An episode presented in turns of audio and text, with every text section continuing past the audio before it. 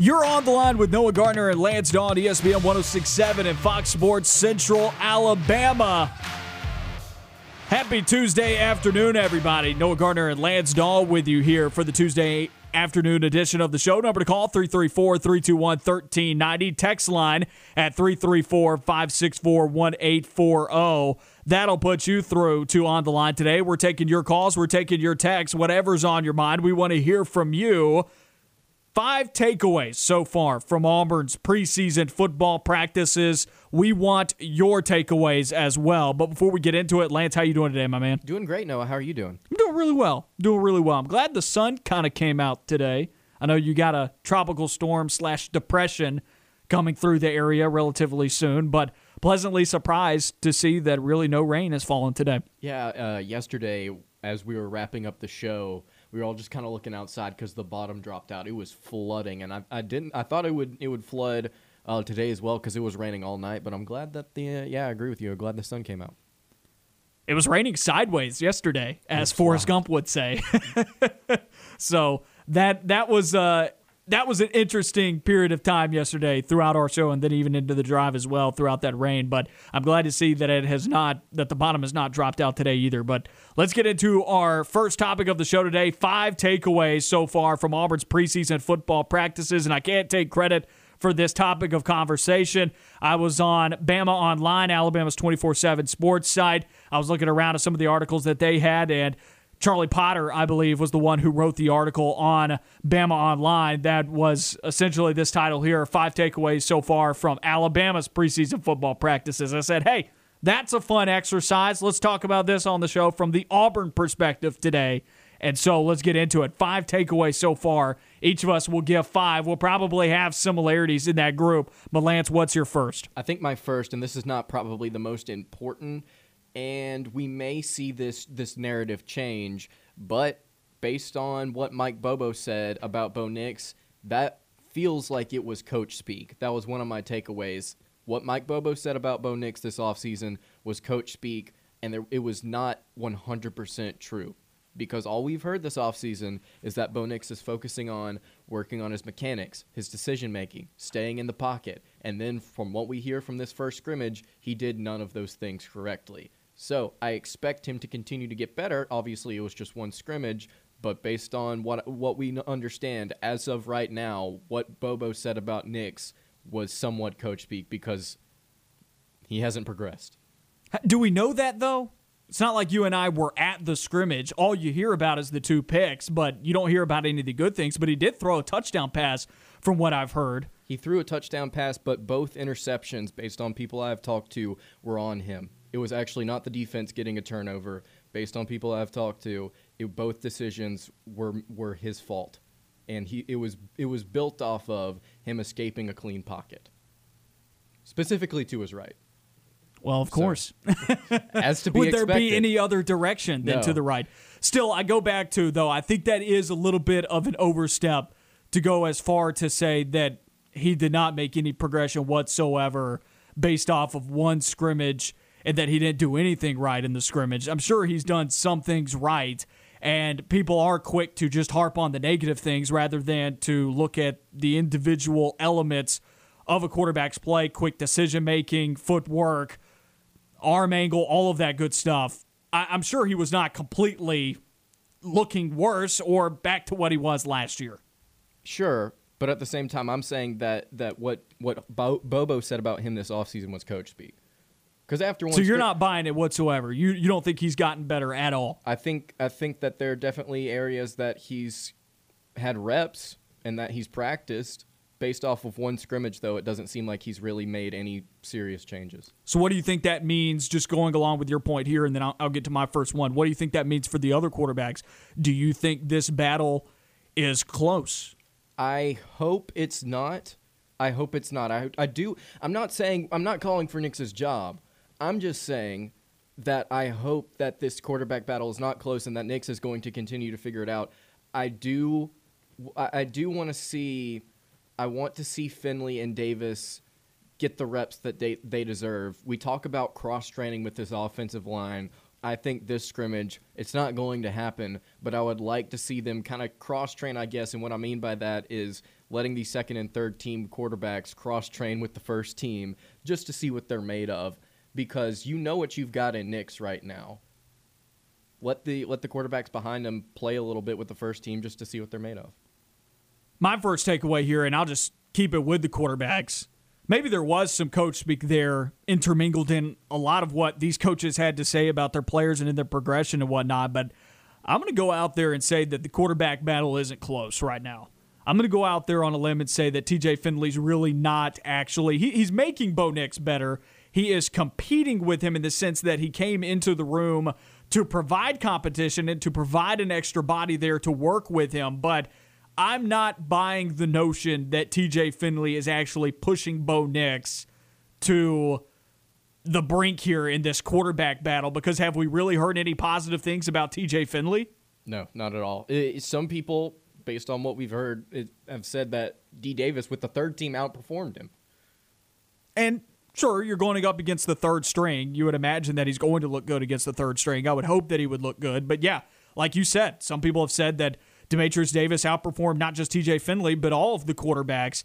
Here's my thing about Bo Nix. I think his job's safe. I don't think he's really getting pushed to the brink here by any of the other quarterbacks on the roster. I really don't trust any of the other quarterbacks on the roster at this point with the ability to make some of the throws and make some of the plays that Bo Nix has made in his career up to this point. I just think it's funny that people are quick, and I'm not saying that you are, but I think it's funny that there are people out there that are quick to forget about some of the good things that he's done just because of a few bad things here and there. He's still on average is winning football games, and the scheme over the last couple years has really not benefited him. And now I want to dive into the scheme a little bit more here and why I'm really not that concerned with what we've heard about the scrimmage on Saturday.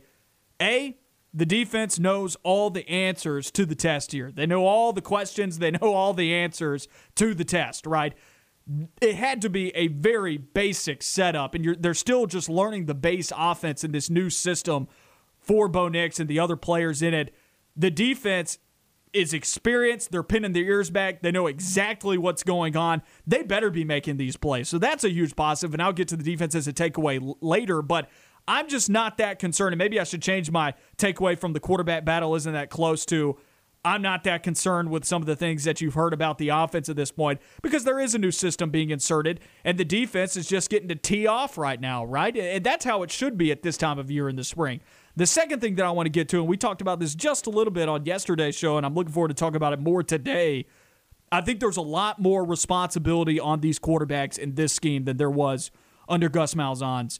And I said to you yesterday that likewise, the offense did not provide Bo Nix with a uh, with a lot of opportunities to throw a ton of touchdown passes, to throw for a ton of yards, to elevate the team through the passing game. And you look at previous quarterbacks that have come in through the door. Bo Nix is not the first quarterback that we've seen that doesn't throw for a ton of touchdown passes. Jeremy Johnson didn't do it. Sean White didn't do it. Nick Marshall didn't throw for a lot of touchdown passes. Jarrett Stidham didn't really, but he had a ton of yards in 2017, took a step back in 2018. Auburn's offense is not designed for its quarterbacks to be throwing three to four touchdowns per game, and that's just the truth. But while that may also be true, on the flip side of that, Auburn's offense also wasn't designed for its quarterbacks to throw a ton of interceptions in in a way, and we haven't talked about this a ton eh, as a public and, and and the fan base hasn't talked about this a lot, and it's something that's not really recognized. The previous scheme kind of protected quarterbacks and really streamlined the decision making process to a one read look, and if you it made it easier for quarterbacks to protect the football. This system may not have those same safeguards.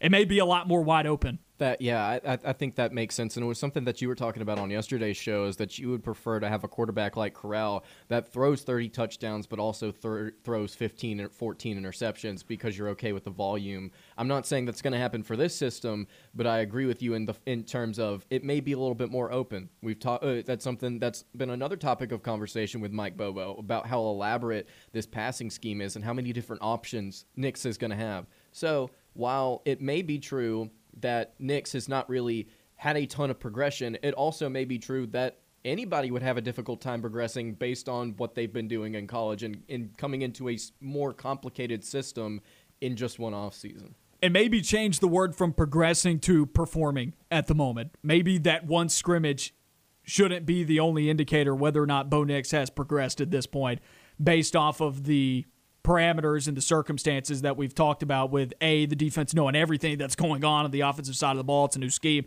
new base system. They're only really working on the base. So that's why i would say performing at the moment maybe not where you would like to see it but progression he probably is learning and picking up a lot of new things that will make him better in a live game situation. It is going to be a lot more wide open. Of course i would prefer it that matt corral or if i had a quarterback like matt corral I would prefer it that that QB didn't throw 14 or 15 interceptions because that's over one a ball game. In some instances, that may be you know 1.3 to 1.5 interceptions a ball game. That is a lot, right?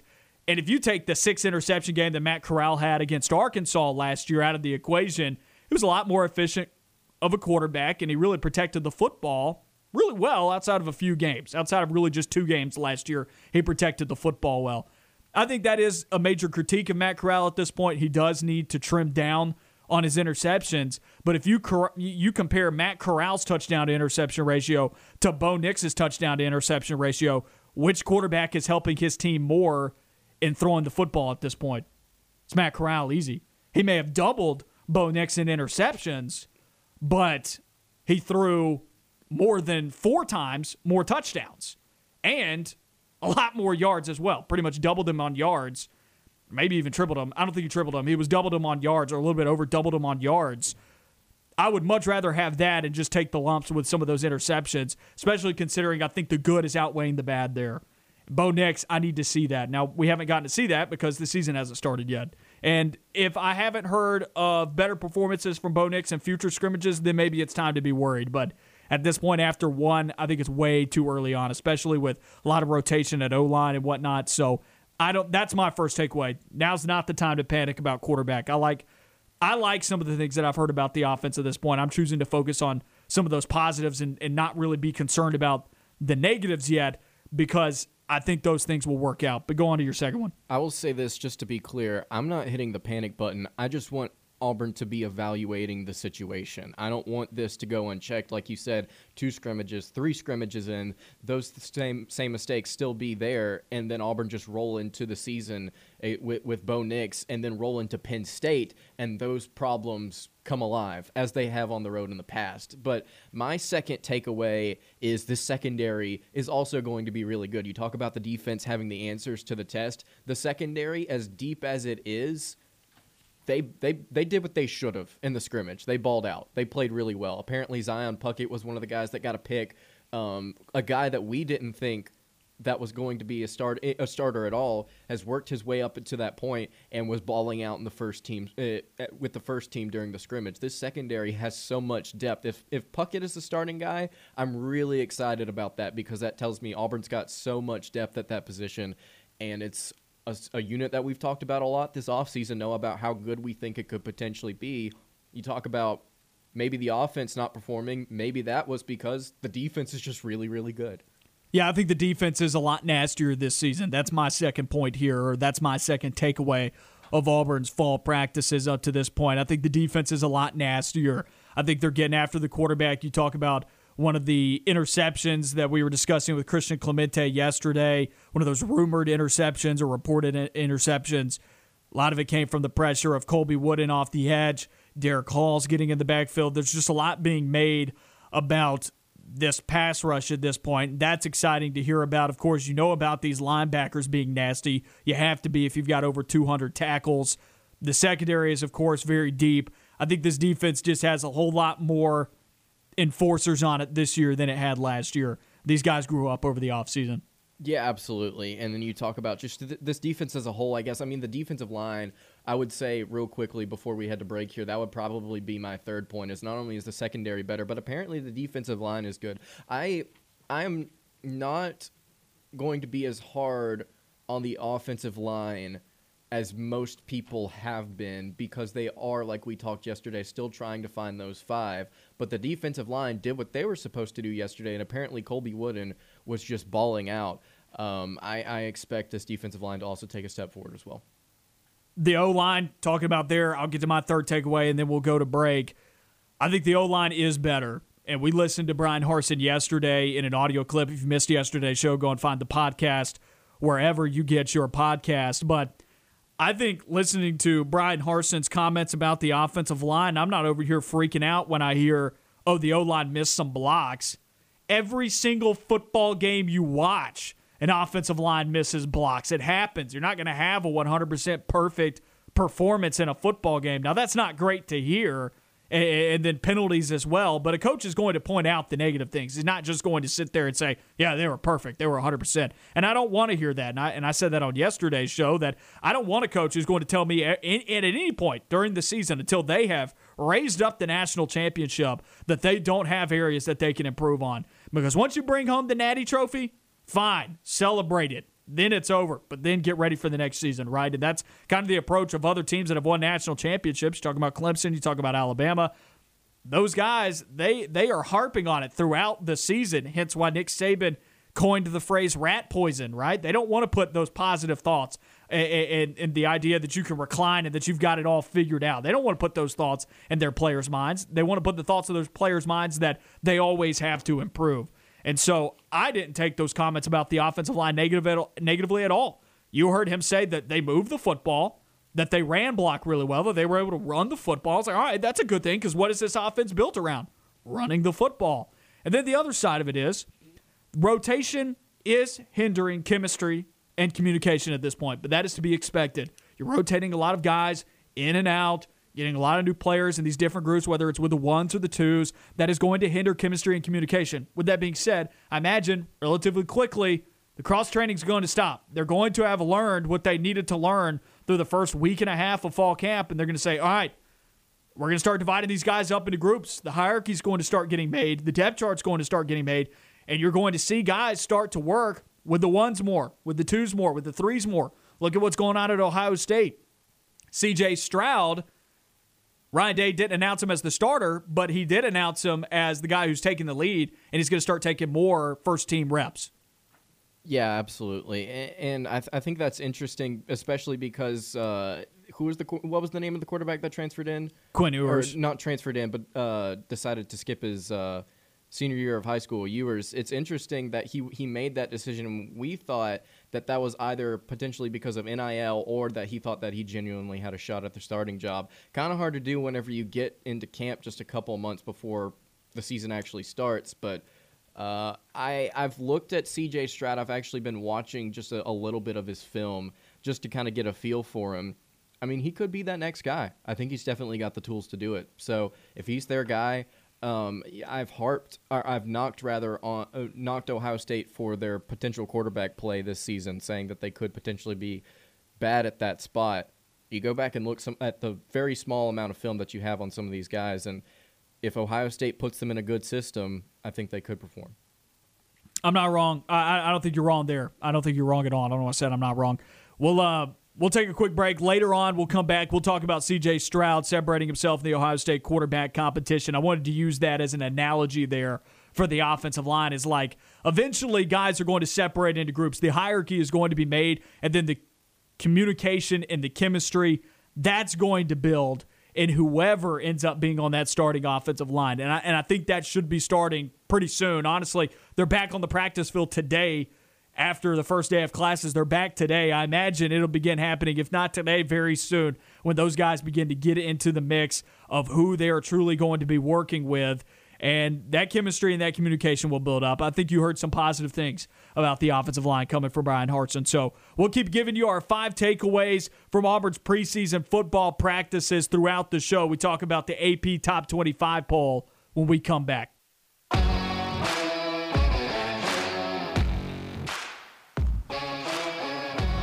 Back on On the Line, Noah Gardner and Lance Dawe with you on ESPN 1067 and Fox Sports Central Alabama.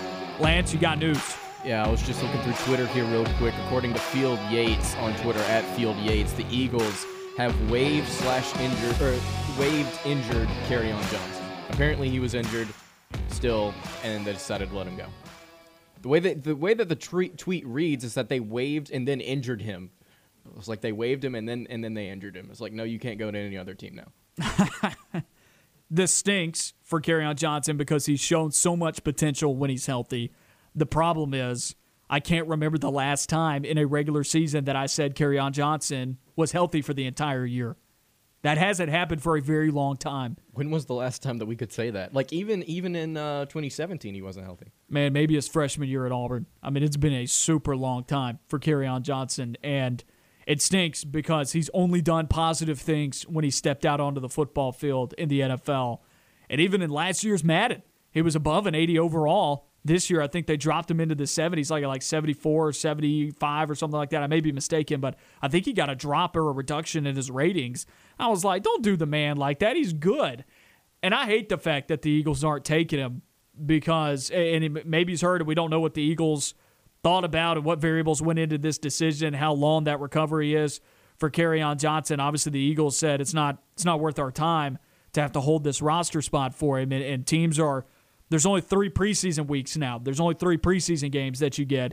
And so the Eagles and other teams in the NFL have to sit down and have to make cut decisions a lot quicker with a lot less information, or maybe not a lot less, but at least one game's less information than you had in the past. And you're trying to get down to a 53 man roster. Mm-hmm. I'm not shocked with Kerryon Johnson's injury history. I mean, it, when I go to buy a car, I look at the Carfax when I go to get a running back, I'm looking at the injury history, and the guy has not been healthy at all in the NFL. I hate it because he's a good he's a good running back, and honestly, he's one of my favorite running backs to have donned the orange and blue. I think he possesses a very unique skill set that really we hadn't seen combined at Auburn until he, at, at least in a long time, we hadn't seen it until he touched the field back in 2017 and 2016 in a larger role, namely 2017 for his breakout year. I hate it though. Yeah, uh, Madden has him listed as a 75 overall this season, 88 speed, 89 acceleration. He's got 93 jump, which I would not have expected. But you know, talk about uh, Kerryon's athleticism there. It, yeah, it, I, I agree with you. It's really really sad. We I believe we talked about it earlier on in the offseason whenever he was actually brought onto the Eagles. Like if he can stay healthy, he's actually got a shot in this running back room. I mean, outside of Miles Sanders, there's not really a running back on this roster that we feel like is truly better than Kerryon, But injuries sometimes play a major factor in in in uh, a player's career, and I feel really bad for Johnson here. I hope that uh, he's able to recover and land somewhere else because he definitely is an NFL caliber running back. Number to call 334 321 1390. The text line is at 334 564 1840. We want to hear from you, whatever is on your mind. Thoughts on five takeaways so far from Auburn's preseason football practices, as well as Kerryon Johnson getting waived by the Philadelphia Eagles. I'm sure somebody will take a shot on Kerryon at some point. This can't be it for KJ in the league. I will be extremely surprised. Somebody will be willing to go and give this guy a roster spot. He shouldn't be someone's number one, but he should be able to find himself as a spell back and, and a receiving back in a lot of systems. And if he can stay healthy and, and not have to shoulder a load like he did for a lot of his time in Detroit, he'll be just fine.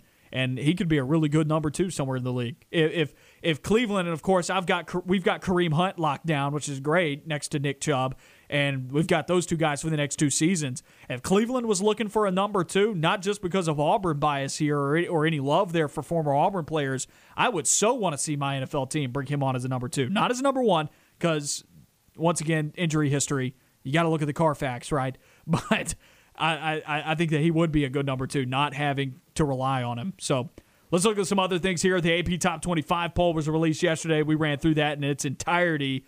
We talked a little bit about takeaways before we got out of there. What were your takeaways from looking at the poll yesterday? Well, like I said about the coaches poll, and I said this on yesterday's show, everybody's pre- pretty they're ranked where I think they should be, at least the majority of the poll. Now, there are a couple of issues I have here and there, but overall, I think I'm very pleased with this first week, and I think that uh, I think the poll looks good, man. Thoughts on the Sun Belt being the best Group of Five league? Because you look at two teams ranked inside the top 25. That's more than the American Athletic Conference has at this point, and one team that could find their way into the poll by the end of the year, Appalachian State. They've got a favorable schedule. I still think they're just as good as Coastal Carolina and Louisiana Lafayette. I imagine Lafayette probably will drop out of the top 25 after they lose to Texas in week one, which I'm going ahead and calling my shot there. I'm going to say that they do lose to Texas. It's fine if you believe that they're going to beat Texas or push them because I think it will be a fun game to watch. But I'm just going ahead and assuming that they lose. Let's say they get bounced from the top 25 there because you're really have an 0 1 Sun Belt team in the top 25. Appalachian State, Coastal Carolina, though, really could hold serve for a lot of the season to get into the rankings and, and stay in there. Yeah, honestly, if you had asked me who I thought the best group of five conference was heading into 2021. If you were just asking me like what teams do you think would be in the top 25 like as a whole from a conference, I probably would have said the AAC. I probably would have said Cincinnati, UCF could have potentially gotten in there. At some point you could see SMU or Memphis. They're usually over the past 4 or 5 seasons they've been floating around the top 25. But yeah, I, am really surprised that it is the Sun Belt. But whenever you start to look at this conference from top to bottom, like you said, you look at the top teams in the Sun Belt, they're pretty darn good football teams. Like they are not they are not your typical group of 5 cupcake and even their mid-tier teams like Georgia State, I mean like I would much rather play somebody from the MAC, somebody from the AAC if I'm Auburn over Georgia State because you look at the production that they've got coming back and they've beaten an SEC team before in the past. Sunbelt's got it going on right now. Coastal has a really good looking schedule to be able to go undefeated if they don't drop to Appalachian State, but still you get a potential of a 12 and 0 Coastal Carolina, an 11 and 1 Appalachian State. Lafayette's going to be right there in the mix as well, whether or not they're 10 and 2, 11 and 1. I mean, of course, they've challenged themselves with that Texas game to start, but there's some real there's some real umph behind these teams, though, because Coastal Carolina was a good football team last year, and I don't think anybody's denying that. Lafayette beat Iowa State, who ended up finishing as a top 10 team, is a preseason top 10 team. I believe they're at seven in the AP poll. And Appalachian State has been known to headhunt a time or two across some power conference teams. And they, since their jump to the FBS, have been consistently one of the Sun Belt's best. Truly, what makes this league really competitive with some of the other group of five teams isn't the fact that they're top 25 caliber teams at the top. Not not only do they have just one like the AAC, but they really have, you know, three that are really tough squads and honestly could beat a lot of the AAC. You look at that, but then you get to the actual the the meat of the league after the top 3 and those teams aren't bad either. And you mentioned Georgia State. I think Georgia Southern still isn't an easy out. They're a well coached bunch. They could be looking at a six and six type of season. South Alabama is going to be pushing for a bowl game. Troy has been hovering around 500 last couple of seasons. You look at the middle of the pack. That's still like not an easy out. I don't feel like. I think the Sun Belt has really elevated its brand. And when we were talking to JD Byers back in, uh, we were talking to JD Byers last Friday, he said their TV deal provides a lot more money, a lot more resources for these teams. They don't have to go and take these buy games. They can just go and play football and focus on getting bowl eligible. They got some good squads. Yeah, offensively, these teams know how to play, whether it's running the football like Georgia Southern or throwing it around like Arkansas State. Offensively, they've got a lot of firepower. Let's head to a quick break. You're listening to On the Line. Stay on the line. More of the show when we come back. Back on On the Line, Noah Gardner and Lance Dawe with you on ESPN 1067 and Fox Sports Central Alabama. Happy Tuesday, everybody. 30 minutes into the first hour of the show. Keep up with all of the content the show is putting out on RadioAlabamaSports.net and on the Radio Alabama Sports Facebook page. Followed on Twitter as well at Radio AL Sports. Between collegiate and high school sports content, we've got you covered. Once again, that's Radio Alabama Sports.net. Continuing on with our five takeaways so far from Auburn's preseason football practices. Lance, go on to your fourth one. My fourth one was that while we heard about the run blocking, the run game was quiet, and I think that's a good thing. I think that is a very good thing that Auburn is not talking about their run game and how it could be improving because you talk about the difficulties that this offense is having, you talk about the difficulties that Nix is having in terms of just learning the scheme, all of these quarterbacks, even. I think not, not discussing the run game, I think that is a very positive thing because that means Auburn can rely on that and lean on that and lean on Tank Bigsby uh, throughout this season. Like you said, this offense is going to be built around running the football. And so for Harsin to not go out there and say, yeah, actually, uh, our running backs weren't hitting the holes very well, and there's definitely some things that we need to clean up in the running game is a good thing. The fact that it was quiet is a good thing. So looking at some other position groups here, and I completely agree with you there. I look at the wide receiver position, and I think to myself, man, those guys haven't been the problem. Fourth on my list here, and my takeaway is the receiving, like that's been quiet, and that's a good thing. Yeah, absolutely. It was something I, I, I think there was a little bit that kind of came out about the receivers, but it was very, very positive about how they were actually coming along nicely and they were learning the offense and that they looked more comfortable than they did in the spring. Let's head to the phone lines now 334 321 1390. Justin Ferguson of the Auburn Observer here with us on the Tuesday edition of the show. Justin, how you doing today, my man? I'm all right. How are y'all? I'm doing great. We appreciate you taking the time to join us here on the show. Going through some of what's going on at fall camp here. You're a good week and a half now since the beginning of fall practice a couple of Fridays ago. What has been your overall takeaway so far from this offense that is creating quite a bit of discourse? Yeah, I think the big thing about the offense is that some of the areas where Auburn needs to be better at have, have had some really good reviews, namely wide receivers. Um, you know, having a really strong camp so far, uh, great scrimmage. It sounded like from that group that doesn't have a lot of returning experience. Offensive line still a work in progress, but it sounds like there's been some there's been some positives, and they're going up against a really tough defensive front uh, especially in the scrimmages, which I think should be taken into account. And the quarterback position, I think it's you know kind of held steady at what we thought it would be. Bo Nix ahead of T.J. Finley, and both of those guys having some good reviews, and you know in scrimmages having some mistakes and some errors that uh, some inconsistent play that uh, is going to draw the attention of, uh, of the coaching staff. So I think offensively, I think Auburn fans should be the most pleased with the fact that the wide receivers sound like they're ahead um, of you know a lot more ahead of where they were, you know, even at the beginning of camp or especially back in the spring. And I think there's just going to be a lot of wait and see about the quarterbacks and the offensive line, and we will hear good things and we will hear some not so good things about it, you know, until game time, and then really after the first couple of weeks, we might not get a clear picture of what they look like until uh, until week three, and they go up against uh, uh, Penn State. Zeroing in on this quarterback position and comparing the two different systems and just follow me here for a second. You look at the Gus Malzahn offense, and you and you see quarterbacks like Bo Nix, Sean White had it this way, Jeremy Johnson had it this way. Not the best touchdown to interception ratios. They weren't throwing for a ton of yards. The offense didn't really provide quarterbacks with an opportunity to throw up 3,000 yards, to throw for 30 touchdowns, to have these big years. I mean, the only quarterback who really did that was Jarrett Stidham in 2017 but also it protected them, it seemed, on the other side of the coin from throwing interceptions. This offensive scheme seems to be a lot more wide open, maybe not with as many protections, but with the opportunity to throw up more yards, more touchdowns, and to make a greater impact on the scoreboard. Is that increase in responsibility something that you think Bo Nix is, is doing a good job of handling at this point?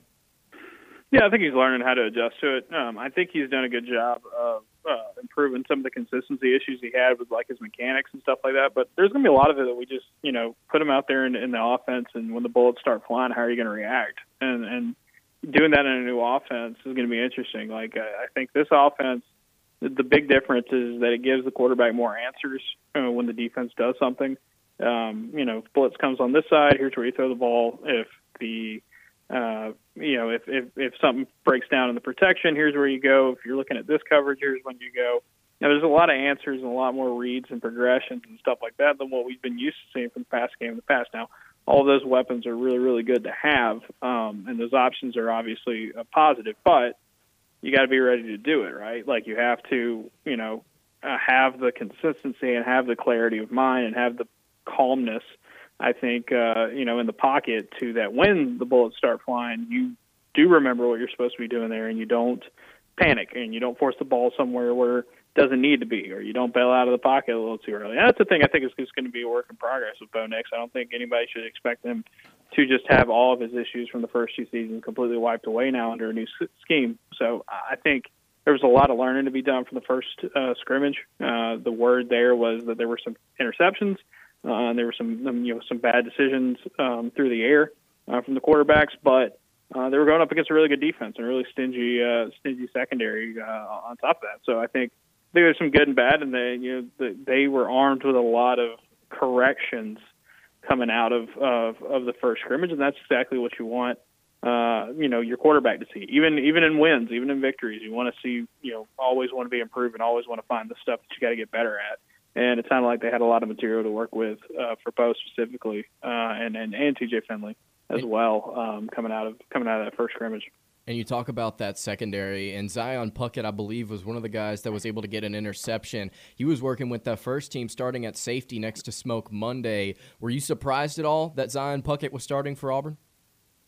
No, not at all. Uh, Zion Puckett's a guy that I've been hearing about a lot, really since the end of spring practices. I think people kind of forgot about him a little bit because, um, you know, he redshirted or you know he didn't play. I, you know, actually, I can't remember if he actually redshirted or not. But he, you know, working his way up from uh, being a guy who was a reserve. Um, you know, people can kind of forget sometimes that he was a really highly rated player coming out of high school, um, a really top safety prospect. And you know, in the spring we didn't hear much from him because he was injured. Yet the word coming out of spring practice was that the coaching staff really, really liked him. And so even though they went and got Donovan Kaufman and Bydarrius Knighton, uh, who can play that nickel kind of safety spot, I'd always heard, you know, Zion Puckett's probably the guy who's going to have a real chance to start. And it sounds like, you know, that could be the case. Now, I think Knighton is going to play a lot there as well. I think your top three safeties, quote unquote, could be something of Monday and Knighton and and and Puckett and and um, Knighton has the has the advantage of being able to move around and he's he's played a bunch of different spots.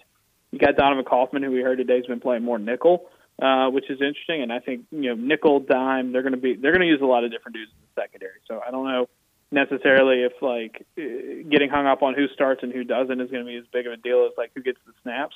And I think that that Puckett's going to be a guy you see a lot this year. Um, you know, either way, even if he's not one of the first guys on the field against Akron. What are we seeing from the rotation at nickel? Kind of diving into that a little bit more because going into fall camp, I think the name at, safety that you didn't mention that we thought we'd see at safety, but we really maybe haven't seen a ton of, Ladarius Tennison. See back at nickel. Nehemiah Pritchett apparently said earlier that he hasn't been playing nickel, but like, what, what's going on at that nickel spot? Yeah, the nickel spot is is uh, Donovan Kaufman and Ladarius Tennison at this point, and uh, you know that that seems like to be the the, the good combination there. Uh, you've got a in Tennison, you've got uh, kind of more of a more of a slot corner kind of vibe to him um, uh, at the position. Very quick, very shifty, uh, very explosive athlete.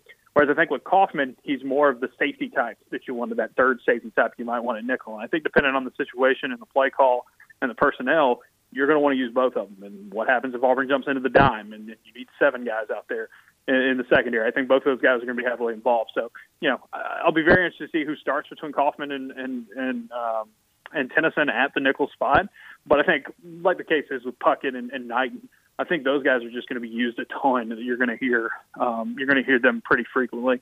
Uh, it goes back to kind of the old thing we've heard from uh, defensive coaches in the past. It was a real big thing that uh, that Kevin Steele always said is like you know we feel like we have you know 17, 18 starters back there. We don't just have 11, and I think that's going to be very much the case um, in the secondary with Auburn this year. I think you know you might have five guys who are quote unquote starters on the depth chart, but I think you're going to be seeing you know nine, ten, eleven of those guys really really contribute at a high level, and so I would expect at the nickel spot it would be it would be Kaufman and and, and uh, you know and, and Tennison in some sort of order. Scrimmage number two coming this Saturday. What do you expect off from an offensive standpoint? Auburn to be doing. Obviously, it's open to the public. What do you expect to see, and do you expect Bobo to put continue to put pressure on Nix? Do we see Nix make the same mistakes in the first scrimmage, or do you think it's a little bit more vanilla, a little bit more bland? Well, I mean, first of all, the the the open practice is until next Saturday, and I think that's going to be more of a, a more of a practice than a, than a scrimmage. And scrimmage is going to be Friday night uh, at Jordan Hare, the next one that they have. And yeah, I think that's going to be the interesting thing. How do you react to pressure? How do you react to um, the pass rush coming your way? Uh, because it seems like in that first scrimmage, that was something that was really effective. Guys like Colby Wooden were getting into the backfield. Derick Hall T.D. Moultrie, Eku Leota, Romello Height. I mean, you heard about a lot of those guys. Marcus Harris getting in the backfield and, and cranking up the pressure. And I think that's a big thing that Mike Bobo and, Mike, and Bryan Harsin want to see from their quarterbacks. Is like, all right, when when the bullets start flying, how are you going to react? You're going to make good decisions, are you going to go with the ball where you need it to go? Um, and I think that's going to be a big thing uh, for them in this upcoming one. It's like, all right, we saw you, we threw you into the fire there. All right, what are you going to do now that we've learned and we've adjusted from that? Because I don't think the second. I, mean, I don't think this. I don't think the defense is going to you know be less effective the more time goes on. I think they're only going to get better and better at cranking up the pass rush. So I think yeah, I think that's going to be an emphasis. Like all right, we saw you make some mistakes and we saw you make some some tough decisions with the ball in the first scrimmage. How much have you learned and how much have you adjusted? And that seems to be something that I think they're going to want to focus on because that ultimately is what's going to define how good this offense can be this year. We know Bo Nix has got a good arm. We know Bo Nix can, um, you know, scramble and, and, and run and be a weapon there. There's no doubt about it. It's about the consistency that comes in the decision making, and that's what they're harping on with.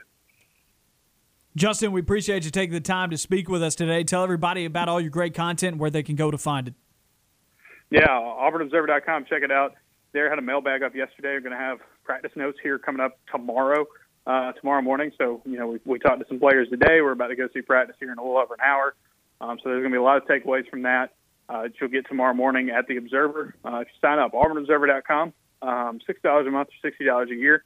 Everything we do uh, gets sent to your email inbox, and so you can read on your own time. It also comes with a couple of podcasts a week as well, and we'll have another one of those uh, tomorrow uh, evening. So uh, check that out just for subscribers at auburnobserver.com. Justin, I appreciate it, my man. I hope you have a great afternoon. Absolutely. Y'all too. That was Justin Ferguson of the Auburn Observer here on the line with us. A lot of great takeaways there. I love diving into football with him, and especially in the X's and O's sphere because that guy knows about it all, man. And, and the Auburn Observer is a great place to go and get that type of content where you dive into the X's and O's and into the brain of the Auburn Observer himself, Justin Ferguson. So, once again, just a, a, great site there and a lot of great content coming from Justin Ferguson of the Auburn Observer. Let's take a quick break here. When we come back, we go back to our five takeaways so far from Auburn's preseason football practices. Back on On the Line, Noah Gardner and Lance Dawe with you on ESPN 1067 and Fox Sports Central, Alabama. Number to call 334 321 1390. We want to hear from you.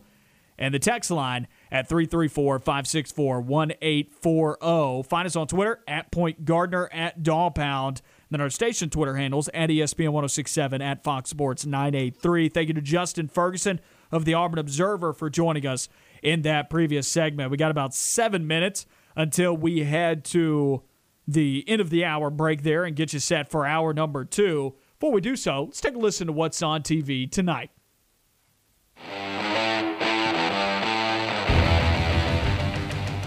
Take a look at what's on tonight. It's the second quarterfinals of America's Got Talent at 7 on NBC. Also at 7, but on Fox, I have absolutely no idea how this is going to work. But the remaining teams on Lego Masters attempt to build their own puppet out of Legos. Pretty interesting show, though, what these guys can build with Legos. And I wonder what that looks like once again with a puppet. But, you know, movie selections for tonight Adam Sandler and the gang starring Grown Ups on BBC at 7. It seems like that movie comes on every night. A baseball bat named Wonder Boy and a middle aged rookie captivate the baseball world. What movie is this, you may ask? I hope you've seen it. The Natural is on FS1 at 6:30. Taking those survival shows on television to the next level, a lone astronaut is left behind on Mars and he has to find a way to survive. Yes, Matt Damon stars in The Martian on FX at 7. Not really any good live sports tonight. NBA Summer League Championship on ESPN at 8 with the Boston Celtics against the Sacramento Kings. That's about what you're looking at. That's what's on TV tonight. Da- Davion Mitchell.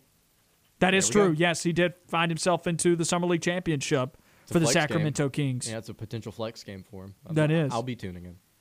You laughed when I said that Grown Ups is on every night. It was like just about seems like that one's on every single. It is. It really is. I've seen Grown Ups 1, I've seen Grown Ups 2. It doesn't matter what the channel it is. It seems like it's on every single night.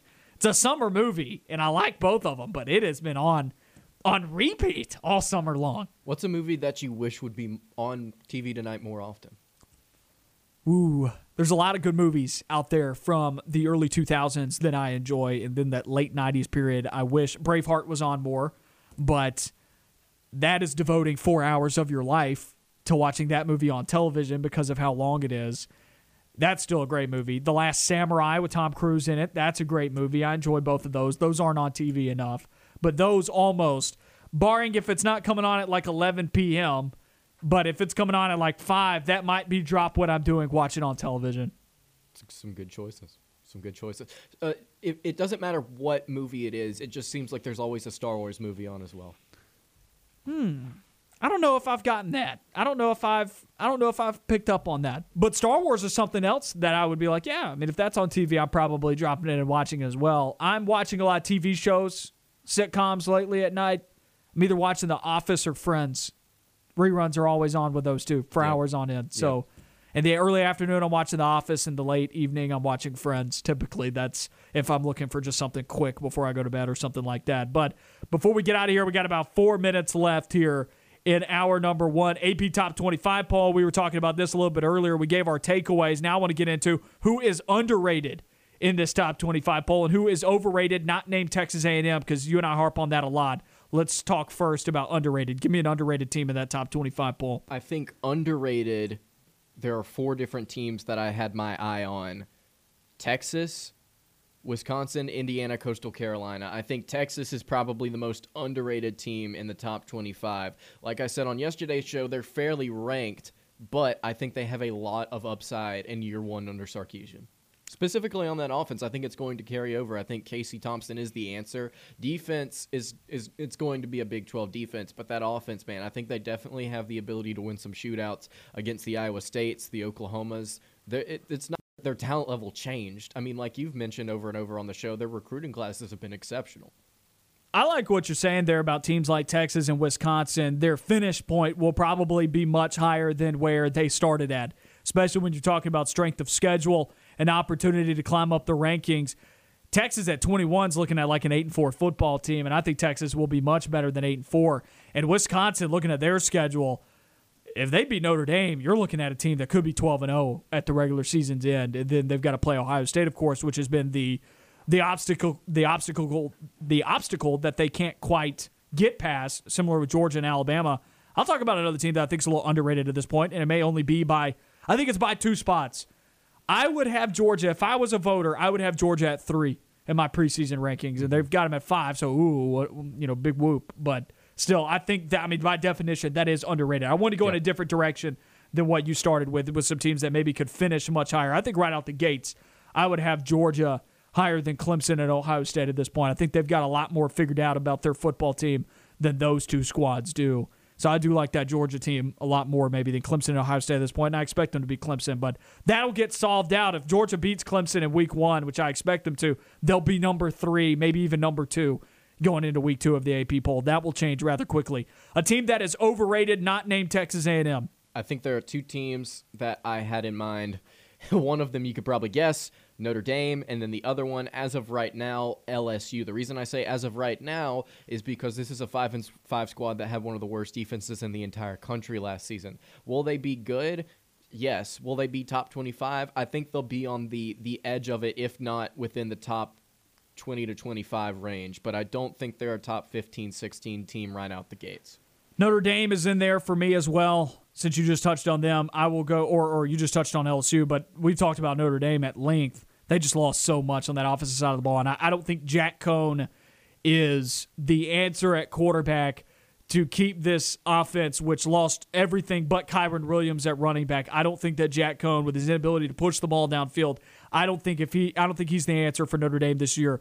I think I could see him finishing at 15, but not inside the top 10. I think this is a squad that probably finds a way to lose three or four games this year, which will be the first time that they've lost that many since like 2016. They're typically on repeat a 10 win football team. Another team that I'm kind of selling stock with in the preseason. I'm not vibing with USC right now. I like Kedon Slovis, but I don't trust Clay Helton at head coach, nor do I trust that defense. Something about USC just speaks 8 and 4 to me every single year, which still may be good enough to win the Pac 12 South. It typically is. Let's take a quick break here. Hour number two on the way.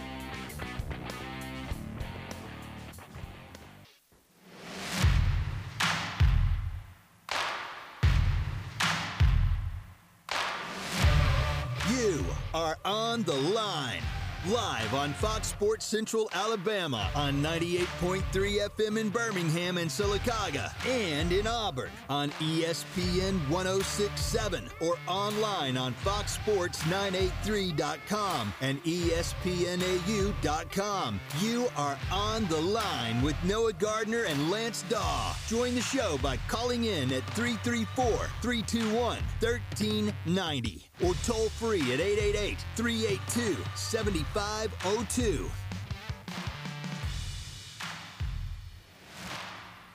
Hour number two of On the Line. Noah Gardner and Lance Dawe with you on ESPN 1067 at Fox Sports Central Alabama. 3 p.m. here on On the Line. 334 321 1390 is the number to call. Once again, 334 321 1390. Text line at 334 564 1840. Whatever's on your mind, we want to hear from you. If you want to join into the show, that's how you call in. That's how you text us. Whatever is on your mind.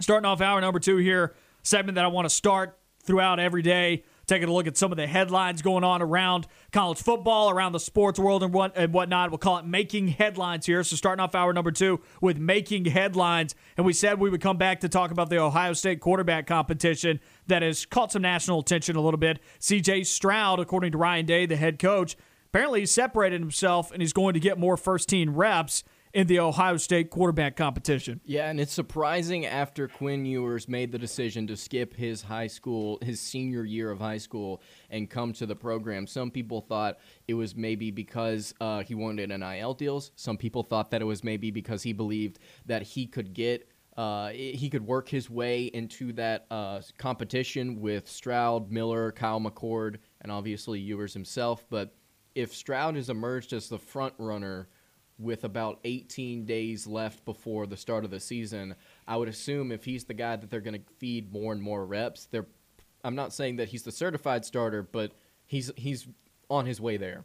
there's no way Quinn Ewers takes CJ Stroud, overtakes him in this, especially considering Quinn Ewers didn't get on campus until like a couple days ago. I thought that was unique. That's that's the area of this that I want to get into. Why would Ewers decide to reclassify and come in when there's no way that he's going to win this job? I think he was banking on two things. He was banking on either Stroud, Jack Miller, and Kyle McCord just not being very good, him coming in and just athletically being better than these guys, and not necessarily having to learn the scheme, but just being a better quarterback. Or he is still banking on maybe I'm not the starter, but maybe a game or two into the season they realize Stroud is not the answer. I've been working with the team now for a month or so, and then he would potentially get a shot. Those are two pretty big ifs when you're Right. talking about the former number two overall pro style quarterback in, in uh, two classes ago. He's a redshirt freshman. I don't think we see Quinn Ewers finish his career at Ohio, at Ohio State. I like that take. I think he's going to end up transferring. I just don't see how it work. Uh, CJ Stroud, I think, will work out. Was it a bad decision for Ewers to come uh, before his senior year of high school? Uh, I'm not going to make conclusions on that or, or say something like that about a high school kid's um, decision. Right. Um, but I definitely I do want to point this in a different direction. I want to shine the light on. I'm trying to figure out where the playing time is, where the snaps is, because Ohio State is that university where we have seen major log jams at quarterback. I mean, you think back to J.T. Barrett, Braxton Miller, and Cardale Jones all being in the same quarterback room, and if it wasn't for injuries, J.T. Barrett and Cardale Jones don't get opportunities, right? And then Cardale Jones ends up being the starting quarterback after he takes JT Barrett's spot, comes back for the next season, and is still the starter. And JT Barrett had to wait another year before he comes back in to be the starter, you know? For Ewers, that's it's a little bit different of a situation because a redshirt freshman is in front of him. He's still got four years. Really just two until he can take the jump to the NFL, but still he's got a lot of time in front of him. CJ Stroud very well could be out of there in a year or two, in a season or two, but right out the gates, he's a redshirt freshman, and he's going to be there for at least two seasons. Now, Ewers may be comfortable with waiting a couple of seasons before he ends up being the starter, and if he is, then fine. I'm just not going so far out there that CJ Stroud's going to end up busting because it's hard for an Ohio State quarterback to bust. Name At least at Ohio- the college level. yeah, name an Ohio State QB who's busted in college. In the co- in college, I can't think of one. Like, can you think of a quarterback that they had to sit because they It's looked been like a really long time. like they have not had a Jeremy Johnson situation. And they're not going to. You know why? Because they've got a great offensive line, they've got a great running back, and they've got great receivers. And CJ Stroud isn't throwing to just one, he's throwing to two potential first round draft picks this year, and Chris Olave and Garrett Wilson. All right, th- th- this team is loaded around CJ Stroud. Now, do I think CJ Stroud will be free of mistakes and will look like Tua Tagovailoa as a freshman or as a sophomore? No, I do not think that will happen. I think that CJ Stroud will have his fair share of mistakes and just enough mistakes to keep Ohio State from winning a national championship. But do I still think right now Ohio State is the team from the Big Ten to go to the college football playoff? Yes, yes, I do. I, I, I don't think that there's another Big Ten team that will overtake them. Now, Wisconsin will push them, but I, I still don't trust Wisconsin's offense enough to be able to keep up with and score with an Ohio State team. Ohio State should be able to score 28 or 30 points on Wisconsin. I don't know if Wisconsin with Graham Mertz can can score that many against Ohio State because they they don't. When they play Ohio State, they don't. And if they get to that conference title game, I, I don't see Wisconsin beating them. Now, could Ohio State be one loss going into that? Yes. Ohio State has lost to their fair share of Purdue's and Iowa's in just absolutely absurd ways. And you know, a two interception game from CJ Stroud, losing them a ball game is not out of the equation, but that's not grounds for sitting the guy for Quinn Ewers. And I think CJ Stroud's going to be there for a couple seasons now. So you're leaving me out in the rain with Indiana. You think that Indiana doesn't got a shot? Not even just a sliver of a chance. Don't they get Ohio State at home? They lost by a touchdown last year. It'll be fun. It'll be fun. I just don't think they're going to win. Is it, it? I think there.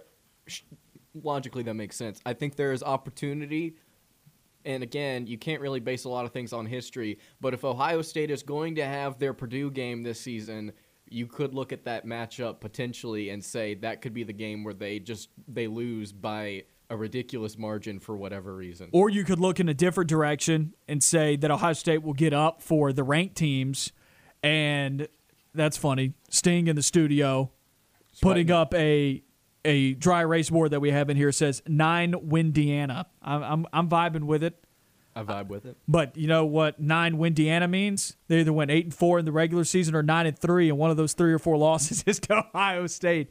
The reason why I, I don't think that it comes to Indiana, a Purdue or Iowa like game, is because Indiana's going to be ranked when they play them. They're going to get up for that ball game. Ohio State loses to some random team that's going to finish seven and five typically when that happens, and it's because they didn't get up for it. And the other team just played out of their minds. So I don't think Indiana's that team. Who is that team on their schedule? I have no idea. Sure, sure, absolutely. That makes sense. Uh, I, I just, I, I do, I do like my Hoosiers this season. I'm not saying they're going to do anything crazy, but they definitely have positioned themselves in a place to where they can. and you should like Indiana a lot. And here's my stance on Indiana. I view them very similar to how I viewed Iowa State for the last two seasons, except Iowa State now has like 20 guys coming back, 20 starters out of 22 or something like that coming back this year, and they're all like juniors and seniors, and they've reached that that upperclassman age, and somehow the stars have potentially aligned for Iowa State to have this really good, experienced football team. Indiana is still right now about sophomores and juniors. The Indiana team that you're looking at right now in that trajectory of one of those middle of the pack teams traditionally now, or Indiana's been bottom of the pack for a while, but now it's getting into that middle of the pack and upward trajectory. If I wanted to compare them to another team, I'm comparing them to Iowa State. I think that they're like the equivalent of last year's Iowa State. Good enough to push those good teams, maybe even upset them because Iowa State did beat Oklahoma. I think Oklahoma's a, a less complete team. Last year's Oklahoma's a less complete team than this year's Ohio State team. They're going to get there and maybe be a 9 and 10 win team, but I don't think they're quite ready yet to compete for Big 10 title game type of implications. I know we're kind of going down a rabbit hole here, but just really quick question. Who do you think has more of an opportunity to upset Ohio State in the Big Ten East, Indiana or Penn State? And I'm not trying to, for you to just get on the Indiana hype train just because I am. I'm genuinely curious. Because we've talked about how bad Penn State was last season. Uh, They have the opportunity to kind of build on just the fact that they're just such a talented program from a recruiting standpoint, but also there's Indiana with so much returning production. That's such a tough question because I think Penn State re- obviously they recruit better. That that's Right. not I think I know that. Right. There's should be more talent in the walls of a Penn State athletic facility than or a uh, Penn State football facility than an Indiana football facility, right? So talent wise, but has that for some reason last year, you know, and they did. It was an overtime game against Indiana. It was very close, and it took that two point conversion and that epic play at the pylon for for Michael Penix Jr. But I think Penn State, talent wise, is better than Indiana, but as a team and in terms of like their approach and their discipline to the game of football, Indiana may be the better like football team when they actually step out there on the field, you know, as a group and as a collective. I just am so there's just something about saying Indiana's going to finish second in the Big Ten. It's, It just it's doesn't tough. sound right, No, it doesn't. and for them to like follow up what they did last year, they're not catching anybody off guard this year. That that's not happening. People know about them, and so now are they actually good enough to do it? And are these other teams also who maybe didn't hit the ground running like they wanted to last year due to the coronavirus? Penn State, one of those teams. Now, do they hit the ground running, or are they better than where they were last year? I don't trust that offensive line. I don't trust who they've got at quarterback with Clifford, but their defense isn't half bad and their receivers are pretty good. That is such a tough question. You were asking me who would be more likely to overtake Ohio State. Yeah. I'll take Penn State. I'll say it's more likely that Penn State hits the stars than Indiana does. I think Indiana's peak potential is nine or 10 wins, and they can't get past that. I think that is their team achieving their max. Penn State's max with their talent in the locker room is going to a Big Ten title game. Will they hit that? No. I still think Ohio State wins the division, but a team more likely to do it, I'll take Penn State. what you said about Indiana in terms of they've kind of hit their ceiling, they overachieved, can they repeat? And also, there are these other teams in the Big Ten that are so talented from a recruiting standpoint that are recalibrating after what was a weird 2020. It was exactly what I was trying to say whenever we were doing our in on the fence or out with Wisconsin, Miami, and Indiana. I think those were the three teams we were going through. And I said I was out on Indiana. I'm still really high on them, but that was my reasoning is that I'm just so afraid that, you know, talent wins out, I guess. That's fair. I don't trust Miami either at all. They have a far easier schedule, so it's I guess win total wise, it's easier to be on the fence about Miami. I just don't like Miami at all from a defensive standpoint, standpoint, or nor do I trust Rhett Lashlee calling plays on offense. I still don't trust that. I, I, I think you look at the big games last year, and Miami's offense is still not good against good teams and against good defenses, but they don't have to play good teams with good defenses other than North Carolina. That's it. And so it's coming down to one of those two teams in the coastal unless someone else shocks. Let's bounce around to another headline here in our Making Headlines segment. Mark Stoops named Will Levis the starting quarterback for Kentucky on Sunday. Basically, setting it out there for Joey Gatewood to be able to transfer in time, to be able to go and find another place to play. That's why I named it so early. Also, I don't know if you saw the TikTok or the video of Will Levis and how he eats bananas. The guy ate a banana with the peel still on it, and it was like brown. Yeah, you know, I don't want to I don't want to hate on anybody or any region of the country or anything like that, but uh, moving from Penn State to Kentucky, it's changed him a little bit apparently. That is wild. That's I, I it's I I can't imagine doing it, but if that's his thing, if that's what Levis wants to do, is just eat the banana with the peel on it. Go ahead. I, I say roll tide to that. Come on with it. All right. Well, talk to me about him being named starting quarterback for Kentucky. Is this the arm that UK needs to finally stop running the ball 75% of the time? I think whenever you ask, is it the arm? I think the answer is yes. You look at an- another guy in Beau Allen who could have potentially gotten the job. Joey Gatewood, obviously, I would probably probably say is the strongest quarterback out of all all three of those guys. But I don't know if it was there mentally for Joey Gatewood. What I mean by that is, I'm not saying he's stupid. I'm just saying the decision making there maybe there and the reads were not up to where Mark Stoops wanted it to be, right? So I think Will Levis, along with his dual threat ability, he was able to run a little bit during his time at Penn State eh, as well.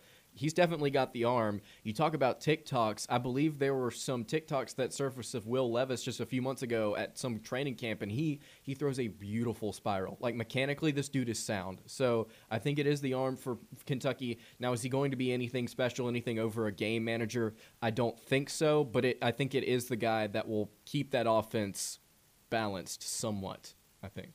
Moving around, Tim Tebow was released by the Jacksonville Jaguars, as well as you mentioned earlier in the show, reminding everyone, on Johnson waived by the Philadelphia Eagles earlier today, or really not that long ago. That tweet was from like 30, 45 minutes ago. But Tim Tebow released by the Jacksonville Jaguars. Yeah, and it's really it's it's for for a fan of him. It's disappointing to see, but honestly, did we expect a whole lot more? Did we expect him to like play the entire season or to be a, a huge factor for Jacksonville? I don't I don't think so. And a lot of people and I'm not going to get too into it. A lot of people were upset whenever he was signed to Jacksonville for various reasons. And now they're hating on him, and, now- I'm like, and step now- back, and man. now they're hating on him, but we you, you all said that he was going to get cut anyway, and even I was like, yeah, he's probably not going to do anything special. Let's just let him enjoy the moment, let him be a coach. Essentially, let's not hate on the guy. He's a great player, great athlete, great person. Just, just let it happen. I think it's another evidence of the the cesspool that is social media and stepping out into it and, and really going to the depths of the way that people could just hate. Yep. And it, it bothers me, man. Like I I'm telling you, if social media wasn't such a big part of the media industry, I probably would abstain from it completely. It is an absolute cesspool when you step out there and you see some of the things that people say about others and it's like, "All right, man, what are you doing with your life?"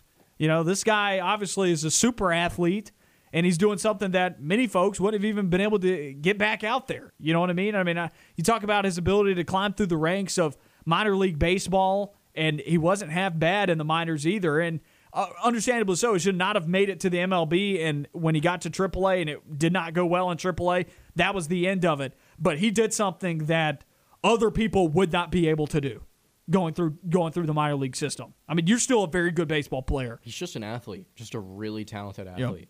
And you know, maybe this is the it of his uh, maybe this is it for his athletic ventures at this point. This probably does spell the end. I would imagine in terms of where you're getting to with his age and whatnot.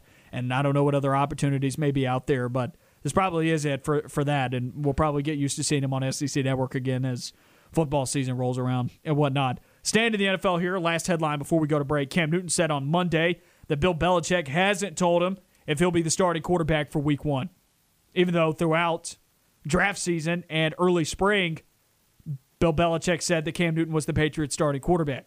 I am a little surprised, and at the same time, I'm not.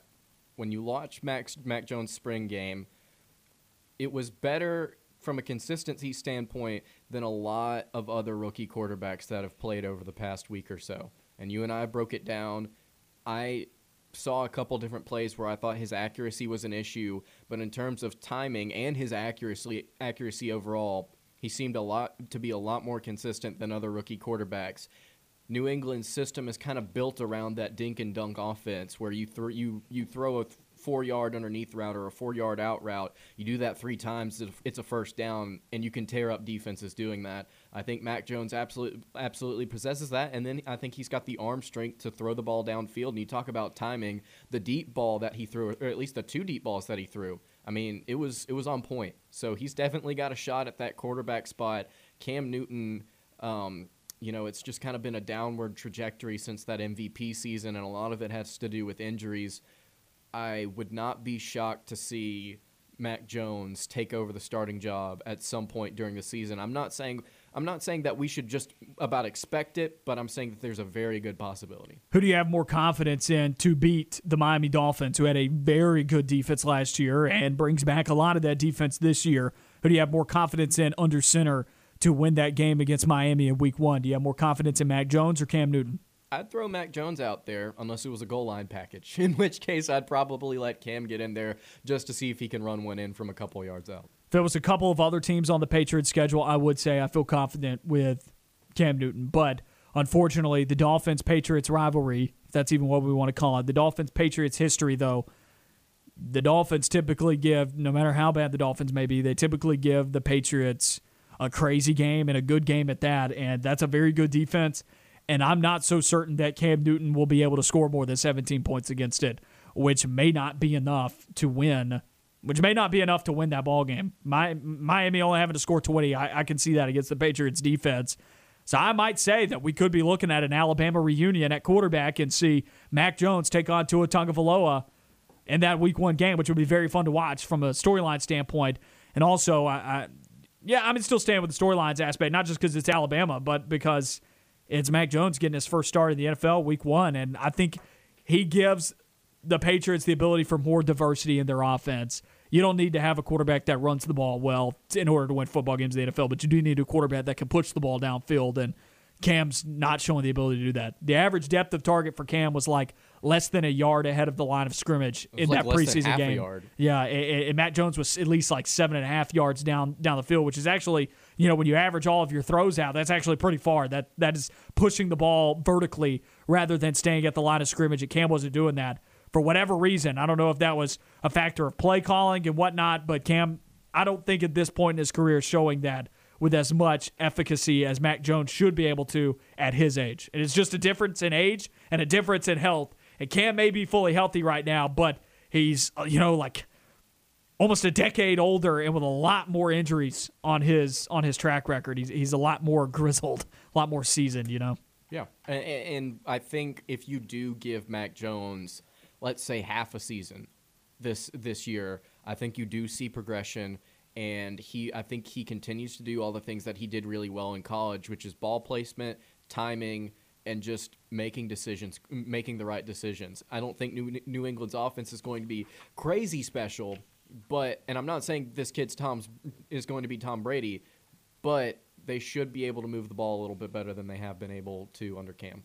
Let's take a quick break here. When we come back, we wrap up our five takeaways from Auburn's preseason football practices. I give you my fourth, and Lance and I will also give you our last one of that top five. We'll be back in just a moment. Masks aren't the only way to help reduce the transmission of COVID 19. Wash your hands often to minimize the spread of many types of germs and diseases. Apply soap and scrub for about the time it takes to sing ESPN 1067 is my favorite radio station six times. Dry with a paper towel, then use it to turn off the faucet and open the door. If soap and water aren't available, then use an alcohol based hand sanitizer. For more helpful advice, ask your mother and stay well. A healthy tip from Auburn Network. Hey, sports fans, this is Jeff Meyer, Senior Pastor, First Baptist Church of Opelika. Well, it has finally come to that time in the year. It is football season.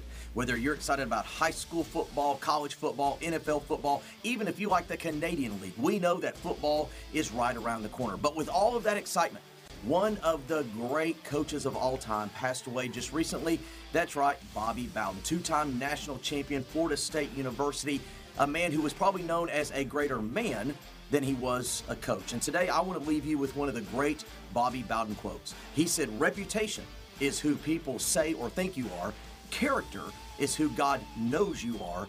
So today, let me challenge you not to just be a person of great reputation, but to be a man of great character. And we know that good, true, biblical, righteous, holy character can only come through Jesus Christ.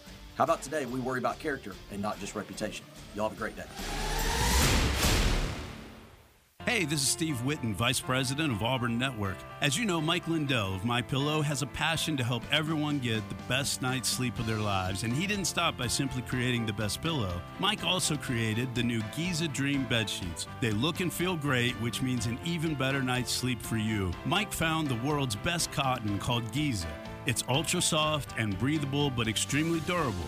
Mike's Giza sheets come with a 60 day money back guarantee and a 10 year warranty. Take it from me the first night you sleep on the Giza sheets, you will never want to sleep on anything else. Giza Dream Sheets come in a variety of sizes and colors. Mike is making a special offer for listeners right now. You will receive two for one low price plus free shipping. Sleep well. Call 800 854 0159 and use promo code BAMA or go to mypillow.com. Make sure you use the promo code BAMA, that's B A M A, at checkout. Mypillow.com. Use promo code BAMA at checkout. This is Scott Bagwell. Catch the Auburn High School Tigers this Friday night as they kick off the season hosting Park Crossing. Pre-game 6:30, kickoff at 7, only on Wings 94.3. Presented by the Orthopedic Clinic, Jeff Coat Trent, and Southern Union. Also brought to you by Russell Building Supply, South State Bank, and Gogue Performing Arts Center. On your home for Auburn High School football. Give them six touchdown Tigers. Wings 94.3, part of the Auburn Network family of stations. Back on On the Line, Noah Gardner and Lance Dawe with you on ESPN 1067 and Fox Sports Central Alabama. Phone lines are open 334 321 1390 is the number to call. Once again, 334 321 1390. Text line at 334 564 1840. If you're on the go and you want to give us a quick message, 334 564 1840. Had a fun show today so far. We just did our making headlines segment, took a look at some of the headlines around the sports world, bounced around from Ohio State quarterback competition with CJ Stroud separating himself in that competition to Will Levis, apparently not peeling bananas before he eats them. That's gross. Will Levis named the new starting quarterback for Kentucky. Tim Tebow released by the Jags. Cam Newton still not not aware if he's going to be the starting quarterback or not for the Patriots come week one. Atlanta Braves doing what they need to do to continue to stay atop the NL East. They clobbered the Miami Marlins yesterday, 12 to 2. After that jarring loss to the Reds at the end of that series, the Atlanta Braves came right back and won some ball games. Yeah, like I said uh, on on Friday, I believe it was. I was like, "Yeah." You were asking me what what was the loss. I was like, "It was surprising and it was painful." And it's like it's really nice to see this team bounce back and then just destroy another team like the Marlins. Just turn right back around, get right back on it, and uh, you know this team has kind of taken control of the division. And I would love to see them hold on and seeing them go and beat a team twelve to two uh, gives me gives me optimism that that is a possibility. Five takeaways so far from Auburn's preseason football practices. Let's wrap that up right here. Going back to my fourth point, we didn't talk about it a whole lot. The receivers, I think, have improved dramatically from what we were looking at back in the spring. So that's a great thing. And then we'll get to our fifth on that list in just a moment. We're going to head to the phone lines here 334 321 1390. We got a caller on the line with us. I believe we've got JR with us. How you doing today? Hey, doing good. Calling from Mobile. Uh, Go for it. I got a question. Lance is on here, right? That's right. I, I I read an article he put out said three losers. I just want to know where did he hear Harsin say Bo Nix threw three interceptions? Well, he actually he threw he threw at least two. Now there are some sources out there that have said Okay, he but- but he's you thrown put three. Yeah, I put three, but it, there are some sources at the time. The only sources I had seen had said three. Uh, I talked to some people, and it was at least two in the scrimmage, is what I've heard. All right, right. If you listen, he said he there was some interceptions, but I heard from other like uh, Justin Hokanson and all them that that there was only a couple for him, but then one of them was he was so under duress he just had to get rid of the ball or whatever. But I don't know. I'd probably fact check before I'd go putting it out there on paper. Appreciate it. That was JR on the line with us here on ESPN 1067 at Fox Sports Central Alabama. Appreciate the call, JR, all the way from Mobile. All the way from Mobile. Hey, call back. We appreciate it. 334 321 1390. Text line at 334 564 1840. And yeah, I mean, there's a lot of there's rumors out there with the with the interception total two, three, and we heard Harsin in the press conference. We played the audio. It was he did say a couple was what he said, uh, but he didn't he didn't say who either though. He didn't say Bo Nix threw a couple. I don't Yeah. think so. But moving on, let's go back to five takeaways so far from Auburn's preseason football practices, and let's get a fifth on our list here. My fifth is that regardless of whatever happened in the first scrimmage, there should not be any overreactions simply because it's only been one scrimmage and I don't think we're going to truly know what this football team looks like until they get out on the field. I think that's fair. I'll add to that my fifth one, just kind of linking that together a little bit. I think spring is going according to plan. I think they're on schedule. I have not gotten any type of feeling internally that things are not, and based on what you hear, how the coaches have talked in their press conferences, namely Harsin back this past Saturday, and just looking at what he said in his press conference alone, I do not get the vibe that this coaching staff feels like they're off schedule. If anything, I feel like the way that they talked about the receivers and how they've how they're leaps and bounds in front of where they were in the spring and how they are that they took it upon themselves to go and work hard in that off period in the summer where the coaches couldn't be out there but the players got out there to see the receivers be out in front like this that's a positive I think the offensive line he had some good things to say about that quarterback play of course that is going to need improvement throughout fall camp and whatnot. But learning a new system, I don't think that I don't think this is out of any realm of the. I, I don't think that this is abnormal whatsoever. What we've heard on the offensive side of the ball, and, and the defense is exactly everything I've wanted here and what I expected to hear is them going out there and dominating. So. Got 30 minutes left in the show. Jeremy Law of Radio Alabama Sports joining us on the other side of this break.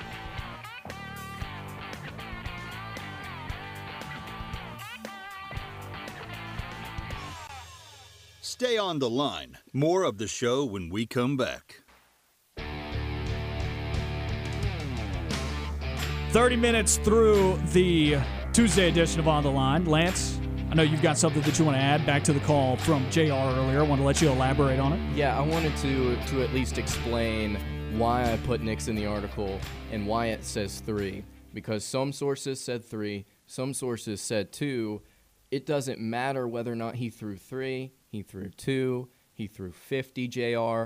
All that matters is that he was turning the ball over and he was not making good decisions, according to Bryan Harsin. And that's all I wanted to say. I wanted to say that's the reason why I put him on the list.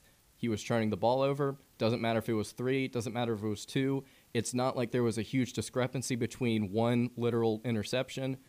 If he was under duress, that's fine. But from what I've heard, he was making those throws of his own accord, rolling out when he shouldn't have, and he was ma- he was miscommunicating with the receivers. And the two turnovers that he had, at least the two turnover two turnovers that he had, he was it was of his own volition, and it was a mistake that he had made. Headed back to the phone lines now 334 321 1390. We got Gray on the line with us. Gray, how you doing today? I'm great, Noah. How are you? Doing good, my man. What's on your mind? Uh, I was. Uh, I'm calling to kind of put an end to the little questionnaire there because I was actually at the scrimmage on Saturday. My grandfather is a letterman, and my dad and I went there with him. He uh, both threw two interceptions. Um, the first one was a uh, pocket collapse, bail out to the right, throw on the run where he should have thrown it away and threw it into double coverage, and Jaylin Simpson picked it off. Um, the second one was a miscommunication with the receiver on the left side, and he threw a go route, and the receiver cut in. I forget which receiver it was. I think it may have been Kobe Hudson. Um, and Nehemiah Pritchett picked that one off, and Smoke Monday could have picked it off as well. They fought over that interception. Um, so yeah, Bo did not, you know, show out or make any good impressions, or and, and neither did Finley. You know, Finley had a nice touchdown pass, but you know, not, nothing crazy. He also missed on some throws. Dematrius Davis looked absolutely fantastic. Um, you know, but then again, he was going against the the, the three team defense. Uh, the defense, the first team defense looks nasty. They look as improved as you can get that defense. Defensive line looked great. The offensive line is struggling. It, I, I, I don't even know what to say about what happened on the offensive line. How did they look running the ball? I'm just curious about the O line uh, in terms of that because Harsin did seem like he had some good things to say about running the football. Yeah, yeah, especially especially the you know I don't know what offensive line was blocking for uh, Jordan Ingram and Sean Jackson, the walk on. Um, but those two ran the ball really, really well. And, you know, we're not trying to get Tank hurt as much, so they didn't run Tank as a lot. They didn't really run Shivers a lot. Um, but running the ball looked great. Um, but that pass protection, in the pocket is just an instant collapse, and blitzes are getting there really, really fast. I hope that's an indication of, uh, of good defensive play, not necessarily a horrible offensive line. I'm still going to hold out for hope that the communication and the chemistry will build as they uh, get yeah. more of a, a, lined out first first unit. You know, they don't they don't have that just yet. But uh, great, we appreciate you taking the time to call in. Don't be a stranger, my man. I think this is the first time you called into the program. Be sure to come back, my bud. Is. All right, thanks, Noah. That was Gray on the line with us, and. Uh, I think that's it. I think we actually lost our second caller there, but that was Gray on the line with us. Appreciate it, Gray, for calling in. If you want to call in, 334 321 1390 is the number to call. And we're working on getting Jeremy Law of Radio Alabama Sports on the line with us just a moment. So we will have him calling on in just a second. But we need to wrap up our five takeaways so far from Auburn's preseason football practices. Before we had a call last segment, we were saying that it's going according to plan. And I don't know, Lance. Do you agree with that? Do you think it's going? Uh, do you think they're on schedule at this point? I think they are overall. Now, in terms of the quarterback position, again, my point was not it was two or three. I'm concerned that he is continuing to make mistakes. Now, will that continue to happen throughout the scrimmage, like we've talked about on the show before? I don't know if it's going to happen, but I will say this: I think everything else outside of that is somewhat going to plan. The defense obviously is on track. The offensive line uh, like Gray mentioned there, uh, is definitely needs needs some things that it that it, it needs to work on some things. I think also part of that is the fact that they're trying to find their starting five and that they're just rotating guys in and they're trying to figure out how to get five of these guys to gel and to gel well. I think the running backs are playing fine. I think the receivers are still slightly ahead of schedule. I think that's great. The quarterback spot is the one thing that concerns me, but I do believe that's going to get better. So yeah, I'd say that they're on pace. Let's head back to the phone lines here 334 321 1390. Jeremy Law of Radio Alabama Sports with us now. Jeremy, appreciate you waiting for us here. Alabama Crimson Tide Fall Camp. How you doing today, my man? Doing well, guys. You're the only two guys I would wait on, so just uh, glad to be on the show. You know, there's nothing like the uh, message boards the couple days after the first scrimmage. I know they're going wild for both teams, a lot of fan bases with high expectations. So let's just dive into it. Well, Alabama's fall camp on that side of things are I'm, I'm sure people are are are pleased with what's going on in the Alabama camp, and Nick Saban, of course, always is just going to give you three or four sentences. And on, on any question that you ask him at this point, because you don't want to allow the proliferation of rat poison. But what are some of your takeaways of the the scrimmage so far for Alabama? It looked like Alabama had a couple guys out on the offensive line. I think Auburn had the same. I don't think Evan Neal participated. Kendall Randolph messed up his ankle. Um, but I just think overall that it was a it was a good showing um, from Bryce Young. Uh, a couple, maybe three touchdown passes from uh, what I'm hearing. He uh, looked to throw the ball well, and he's throwing it up against a really good defense. He had to deal with a little bit of pass rush. Paul Tyson didn't look bad. I think overall a good scrimmage, a lot to work on. Some young receivers that everybody's really excited about for this Alabama team had a chance to step onto the field JoJo Earle, Hall, Corey Brooks. A lot of people excited about those three guys. So I think overall a good scrimmage. A uh, long ways to go, just like every other team in the country. But I think that um, Alabama probably is right on schedule, a little ahead of schedule of what they thought they would be after a first scrimmage, and they're going to go into this week and try to work the kinks out what will be the most dangerous element of this offense? And dangerous in terms of the offense here, I mean in a good way. What will be the most dangerous element of this offense for opposing defenses here in 2021? Well, I think after the first scrimmage, a lot of people learned that uh, maybe Trey Sanders is going to be a lot healthier early on in the season um, than a lot of people thought he would. So that just adds a tremendous amount of depth to an already deep running back room when you talk about um, you know, uh, Brian Robinson on top of Trey Sanders. I think you have Jase McClellan, and then you can roll down to true freshman uh, Camar Wheaton, um, Roydell Williams. I mean, there's just tons of guys in that running back room. But when you add a, a former top recruit in the country and Trey Sanders coming off that bad car wreck, if he can get things going, this Alabama running back room is going to have tons of depth. I think Sanders, uh, McClellan, and um, Brian Robinson are all really good pass catchers you should see Bill O'Brien take advantage of that. But they were really excited about Sanders last year. Um, got a little banged up, had the car wreck, and then obviously that ended his season. But they'll be really ecstatic to have him back in the running back room. And I think, especially early on, that's going to be the bread and butter. It's going to let Bryce Young gel into this offense because you got to realize he spent a lot of time when he came in. A lot of times the ones would come back on. You know, I think he threw a touchdown pass to DeVonta Smith late in that game against Kentucky. He was throwing to John Metchie. Uh, so I mean, like he'll still have Metchie, but Waddle and Smith are gone. He's going to work a lot of those young guys into the offense early as well. So that run game is going to be something that Bryce Young can lean on, and still a really good offensive line. I still think Nick Saban um, loves Kendall Randolph. He probably hates that he had to miss a scrimmage that would be very valuable for him at right tackle because he was playing that tight end, that extra heavy set tight end down on the goal line packages. I think Nick Saban wanted him to get those scrimmage reps so depending on how quick Kendall Randolph can get back going, um, you may have could have seen you know J.C. Latham right there.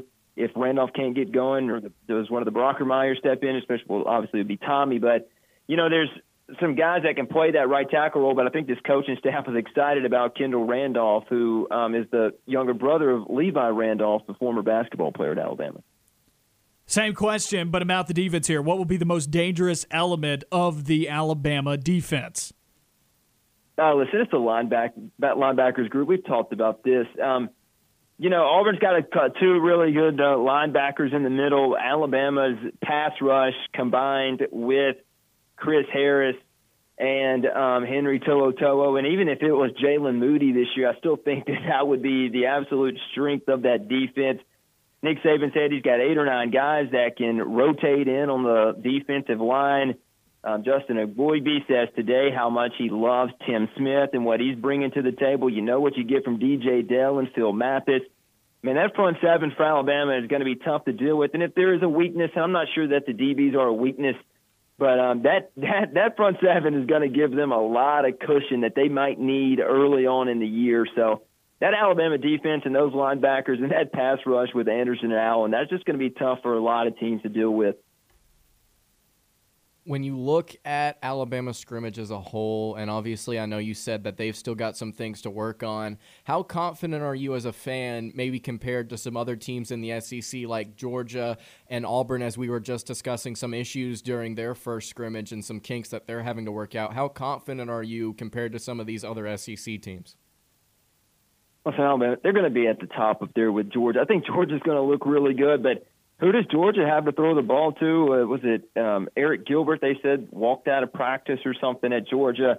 A lot going on. Pickens is still a little banged up. I mean, JT Daniels is going to be one of the best quarterbacks in the country as far as talent, but I mean, he's he might be searching for some guys to throw the ball to. Uh, the top, the cream of the crop in the SEC is going to be the cream of the crop in the SEC. Um, I think Alabama's defense is going to, if anybody has questions about Bryce Young or that offense, the defense is going to be able to help them out along the way. I still think Bo Nix is going to get better and better the more reps that he has under his belt. And on people were mad about um, scrimmage interceptions for Bo Nix. Scrimmages are all situational. Some receivers run wrong routes. Bryce Young, I think, maybe threw a pick. It's hard to decipher. It's hard, you don't get anything out of Alabama scrimmages. It's really hard, but you know, I mean, it, it, picks and scrimmages don't matter, especially if, if you're if the defense knows that this is something that we're working on in the scrimmage. Um, so I just think the top of the SEC is still going to be the top of the SEC. Texas A&M, Alabama, Georgia.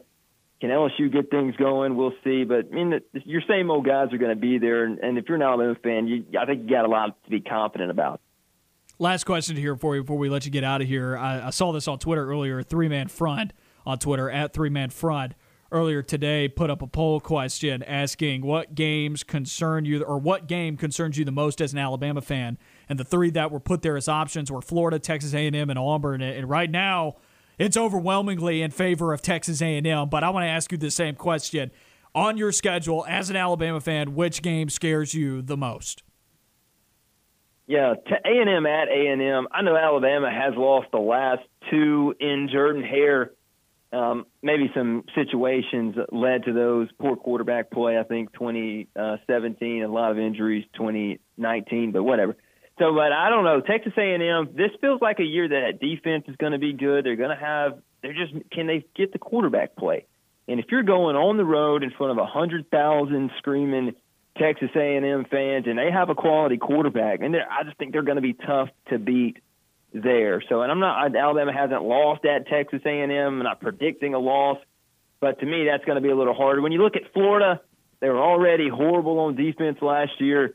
Kyle Trask felt like he had a Joe Burrow type year. How do they replicate that with Emory Jones? We'll see. But to me, it's still Texas A&M. Jeremy, I appreciate you taking the time to speak with us today. Tell everybody where they can keep up with you. Yeah, find me on Twitter at IMJ underscore law. Check out the website, radioalabamasports.net. Thanks, guys. Appreciate it, my man.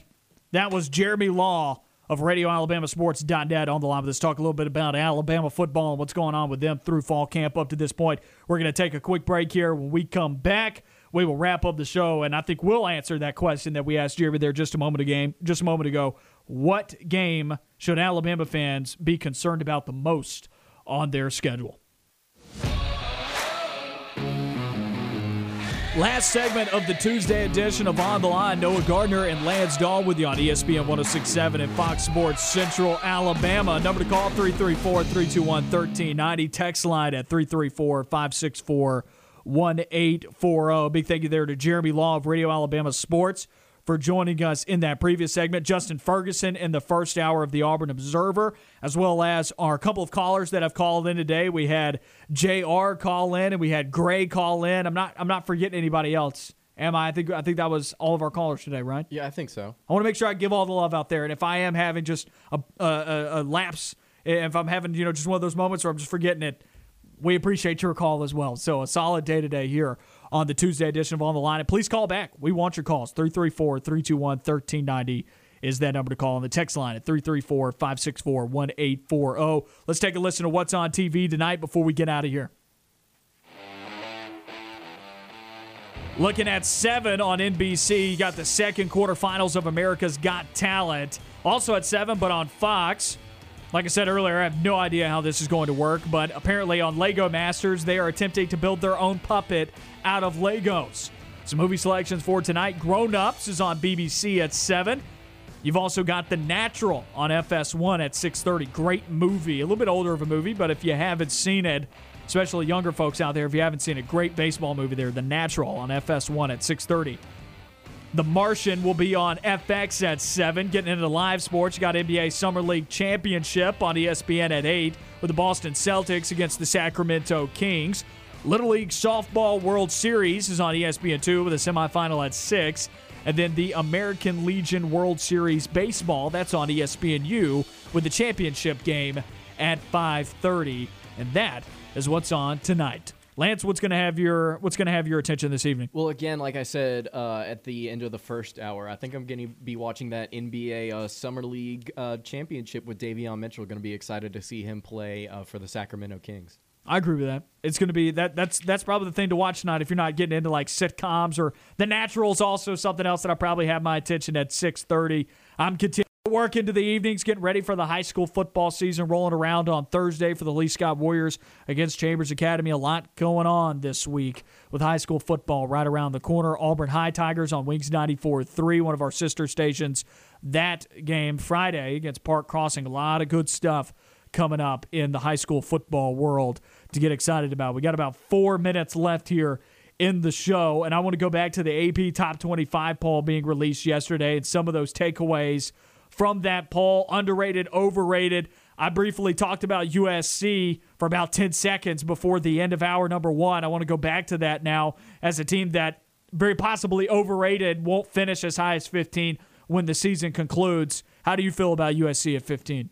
I, you and I have talked about them during our uh, in on the fence or out segments that we've been doing, and I think USC has the poten- potential to be a good football team. But I agree with you. I don't necessarily know if I, I see them getting to 15th in the nation. Like you said before, we, we headed out during the first hour. Eight and four seems about where they should be, and that could be enough to win the Pac-12 South. Um, so I can definitely see them hitting an eight and four mark. I just don't know if that's top 15 nationally.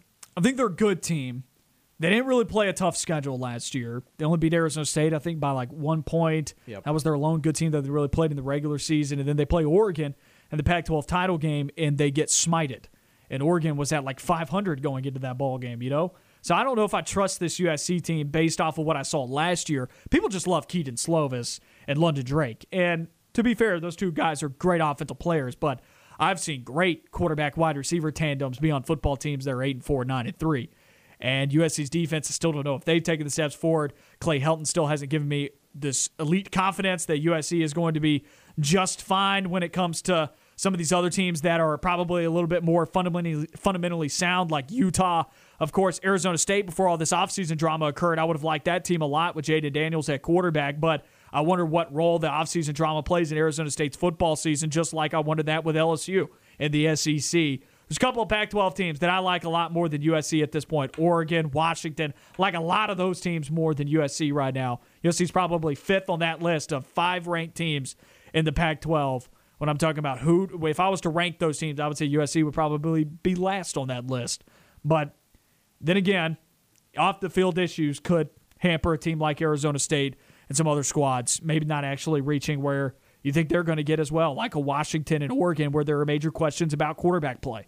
You kind of wonder if they're if they have better than middle of the pack quarterback play in the Pac-12, whereas USC and Arizona State and Utah they're going to have top end quarterback play in the Pac-12 when it's all said and done. You know, Pac, the Pac-12, I believe they're tied with both the Big Ten and the SEC in terms of how many teams they have ranked in the top 25. They are. I'm curious, Noah, who do you think comes out on top in the Pac-12? Because Oregon's dealing with quarterback issues, like you said. USC, we're not necessarily high on. Who do you think takes the cake? I think you're looking at a Utah, Washington, or Utah, Oregon Pac 12 final. And at the moment, I like Washington more than Oregon. I'm, I think you're looking at a Utah Washington Pac 12 championship game. And that is going to be a gross football game that will probably finish like 24 to 22 or something like that.